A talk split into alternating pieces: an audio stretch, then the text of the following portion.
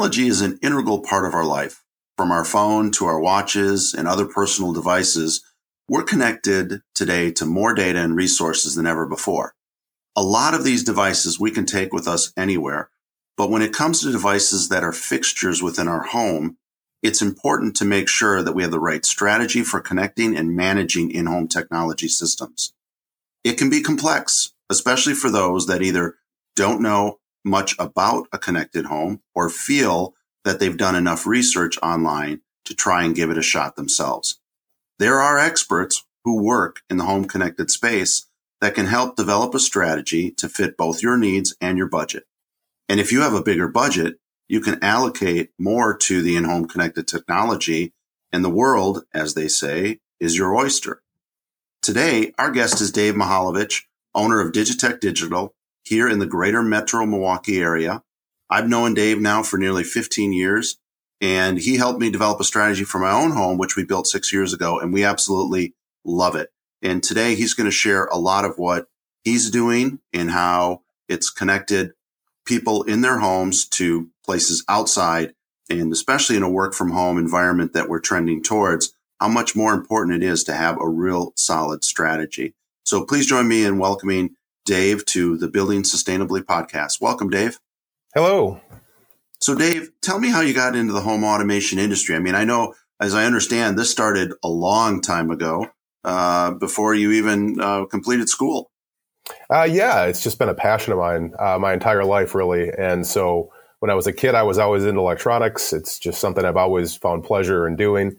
Um, I was fortunate enough to have a mom who was a school teacher as a kid and would bring home a computer every summer. And I, I, spent my summers working on computers, which I think back in that time, I was I was born in 1981, so back in that age was not very common. Mm-hmm. Um, and so unknowingly, I kind of happened to be at the forefront of the explosion of the internet back when we had AOL discs and dial-up modems, and oh and now here I am today, still doing the same thing. So uh, my my formal education um, is in telecommunication systems, so computer science, and uh, and now I work in the home space, which is my my real passion. I was just thinking about the whole dial-up thing just the other day. Actually, um, I was sitting next to something that was making a noise similar to dial-up, and I'm like, "Oh my god, I haven't heard that for like 20 plus or more years." And how long it took for us to get connected, and how easy it is today. So, in in what ways, Dave, have uh, materials and technologies for home automation become more affordable? Because I know in the past people felt it was a big step to go beyond, um, you know, the traditional stuff that like a remote control in the house or something along those lines, or even a remote for the for the ceiling fan. But things have changed quite a bit, and there's been a greater level of kind of mass production that has helped drop lower some of this cost. Can you explain that to us, please? Yeah, absolutely. So, I mean, what we're seeing right now are kind of the consolidation of the superpowers, right? We have Amazon who runs half the world and Google who runs the other half. Hmm. And between the two of them, they are in a battle to own the home space. And that's a really good thing if you're a consumer, right? Because they are driving prices down with mass production. They're developing products. I mean, their cameras have phenomenal quality for what you're paying for them and we're seeing things now that are are leaps of technology in terms of quality um, and usability and user functionality at, at, a price that just wasn't ever possible. I mean, even going back five years, these prices weren't possible. And now, as these Goliaths compete um, for your for your home, you get the advantage of that. What are some of the more popular features that home buyers are interested in? I mean, uh, from my what I really liked and what I wish I would have done more sooner is the lighting controls. I, I, I had put some, I think we did half of it, roughly a little bit more than half of my house. And I know I just gravitated towards loving that ability to be able to create scenery in the home with lighting and have, you know, lights go on automatically or turn off automatically. And that for me has been something that's just been a marvel. I can't imagine living in a house now without having that. But what what are I know that's one of the more popular features, but what are some of the other things? And maybe talk a little bit about lighting controls. Sure. Yeah. I mean, I think at a basic level, and, and you touched on this when we opened up, people are working from home. And even if you're not working from home, you just need to have connectivity in your home. And so the vast majority of people, when they come into our showroom, we start talking, the first thing is, I need good Wi Fi because everybody's had a bad Wi Fi experience. And when we ask them, hey, are there things you have in your home that, that you like or you don't like? And the first thing that always comes up is we need good, solid Wi Fi. And fortunately, we're in a time where we can provide that. And that's a solution we do in virtually every home that we work in.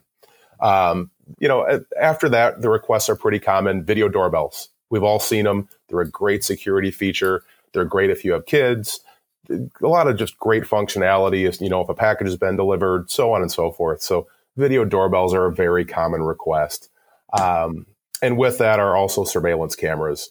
Um, people more and more, and again, particularly people who have families, want to keep an eye on the front yard, the backyard. I mean, obviously, if we go online and we go on Facebook, we can see all these viral videos. They're all coming from people's front and backyard cameras. So you can just tell, you know, your your eye tells you this is everywhere, and more and more people are going down that road. Um, but to your point, I think one of the items that's generally overlooked, or people just don't realize it exists like it does, is controlling the lights in your home. And the, the reality is, lighting control is a extremely powerful thing that people love, and it's just not at a mass adoption state yet. Um, and so the analogy I use for people who haven't seen it um, is is kind of like the car. If you go, if, I love vehicles, right? So if you go to your car, you probably have keyless entry. You've you've got a key fob in your in your your pocket or in your purse. You pull on your door handle, it opens. You get in your car, you push start, you drive away.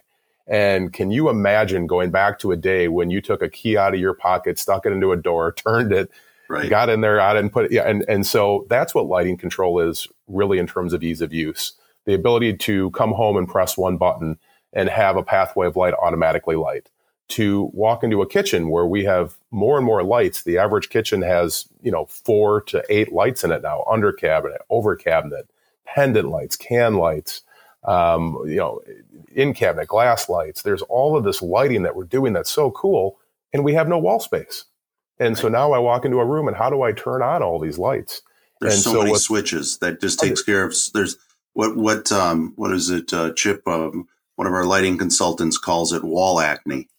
When wall you have acne. so many light switches on a wall that it just takes away from the aura of that space. Well, and we we have fewer and fewer walls as a society. Right. We've driven open. toward open concept homes. Right. Yep and now we are with with two usable walls and 10 switches on them and then you spend the next two years going on off on off on off figuring and everybody can relate to this right everybody's got those that switch in their home they don't know what it does or they right. they walk in they turn the they turn the first three switches on and off to try to figure out what they are and so you know we, we all have that experience so now i can have a lighting control system where i press one single button and that button may light an entire lighting scene that's um, what I really like. And again, to your point, you know, I can press like in my kitchen, I can press the, I can have it at half, uh, 50% or I can have it at 90% of light, but everything goes on. So my under cabinet, my over cabinet, anything that I've got inside the cabinet, of course, the main lights and all the other fixtures. It's so great just to press one button. And when I think about that, I think about, you know, centralizing these different technologies. How do you help homeowners centralize? I mean, the lighting control we talked about, but there's other pieces that you can you can bring together uh, sound and audio or and video and uh, the lighting. Talk to us a little bit more about that, Dave. Yeah, and, and so that's what we kind of define as a smart home system. And this is interesting because clients will often ask for a smart home. And, and many times when they're asking that question, they just mean a video doorbell or they just mean a smart thermostat. But then there are clients that want to really streamline how they use their home and and that includes lighting it can include motorized shading it can be audio and video it can be that video doorbell it's your thermostat it's everything kind of rolled into one place. And that's where we as as industry people um, we define that as a smart home system. And that's aggregating maybe six or eight or ten apps into one app by which you can handle your entire manage your entire home um, and so, you know, the, some of the popular vendors in that space are like a Control 4. A lot of people have heard the term Control mm-hmm. 4. Mm-hmm. They're actually a publicly traded company now. Um, Savant's another company that's very large in that space. Um, and so those two probably own about 75% of the custom home market. And they and they bring all of that together in one interface. Correct. And so now if I want to turn on the TV, turn on a light, look at a camera, whether I'm inside the home, outside the home, I can do all of that in one place and not be hunting around to try to find these various solutions. So, what home automations do people wish they had done that maybe they hadn't thought of during the building process? I mean, there's so many decisions that have to be made during the building process. And of course, people always focus on, you know, obviously the right floor plan, the, the, the right elevation. And then you start talking about colors and interior materials and things like that. And technology sometimes tends to get overlooked. What are some of the things that people wish they would have done? Well, and that's an interesting question. Um, and, and we do a lot of new construction homes. We also get referred to a lot of existing homes.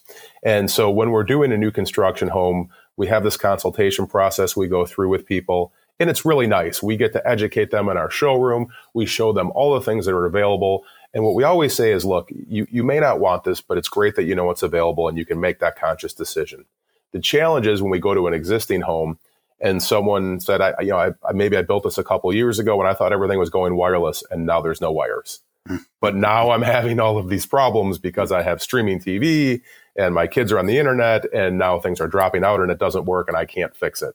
And so the biggest regret we find from people is that if you don't put a proper infrastructure in a home, even though wireless is crucial, we, we, we use it for everything. If we don't put infrastructure, if we can't wire wireless access points. Mm-hmm. Um, the all of a sudden we have these problems, and this boom of internet TV is really exacerbating the problem because now we're live streaming TV on top of everything else we've been doing, and all of our mobile devices and our watches and our laptops and all of these things are now simultaneously drawing from this Wi-Fi pool that's getting smaller. So, we still need wires in this wireless world, is what you're saying. It's amazing, but we do, yes. Yeah. Um, so, we really do.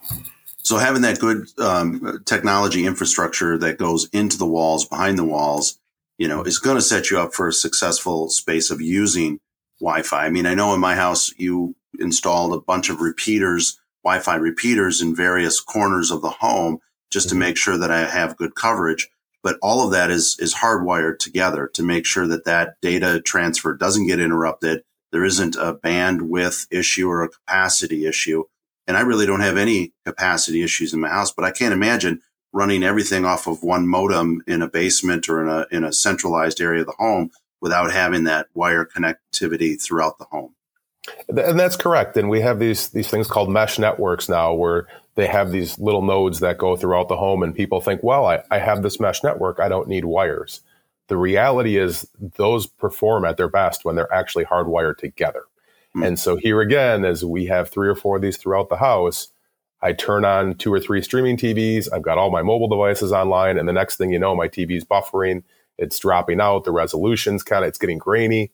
These are things that happen when your Wi-Fi just simply can't keep up with what you're asking it to do.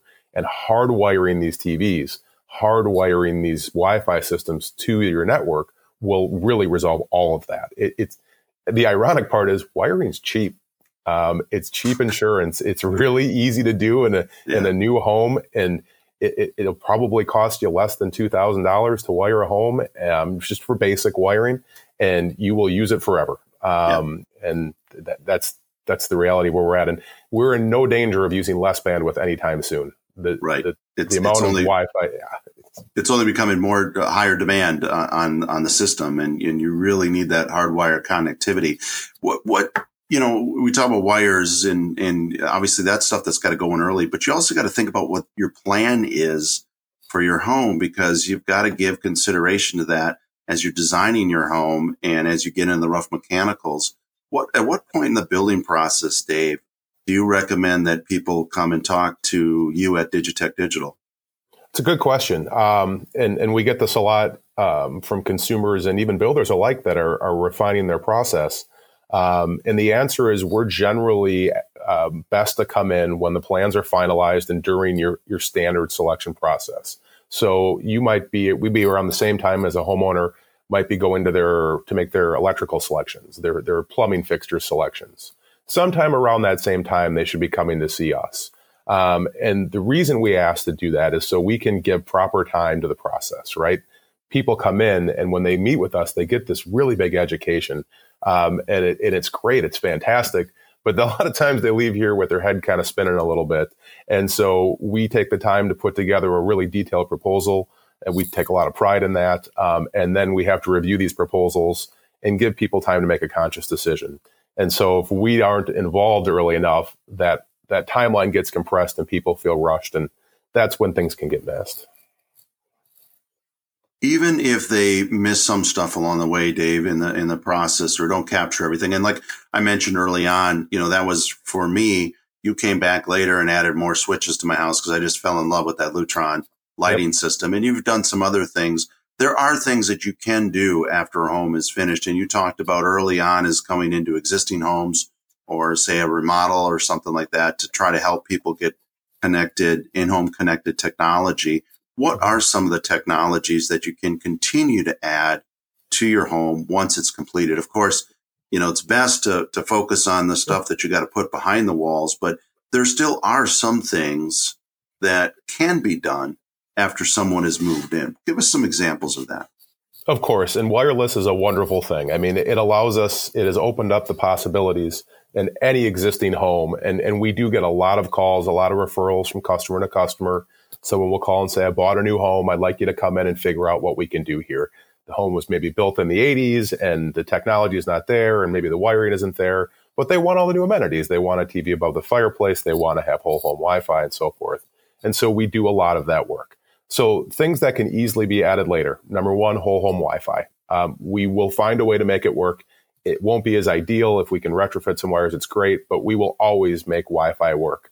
Um, I was actually called into a castle in Brookfield. A lot of people don't know there's a castle in Brookfield um, off North Avenue, and asked to put Wi-Fi in it, and we did it. So, oh extreme example, but I we can make Wi-Fi work anywhere.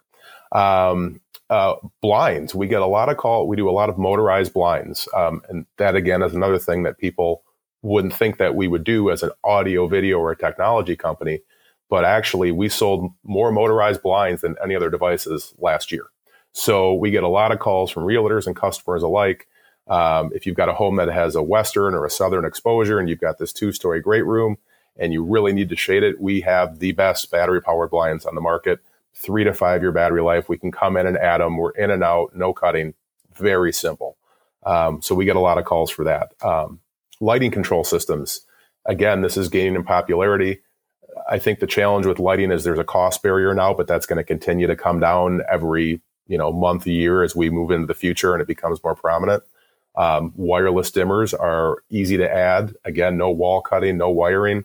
We're in and we're out. There's no repainting. There's no patching, and and and we're in and out of your hair in a day and everything just works.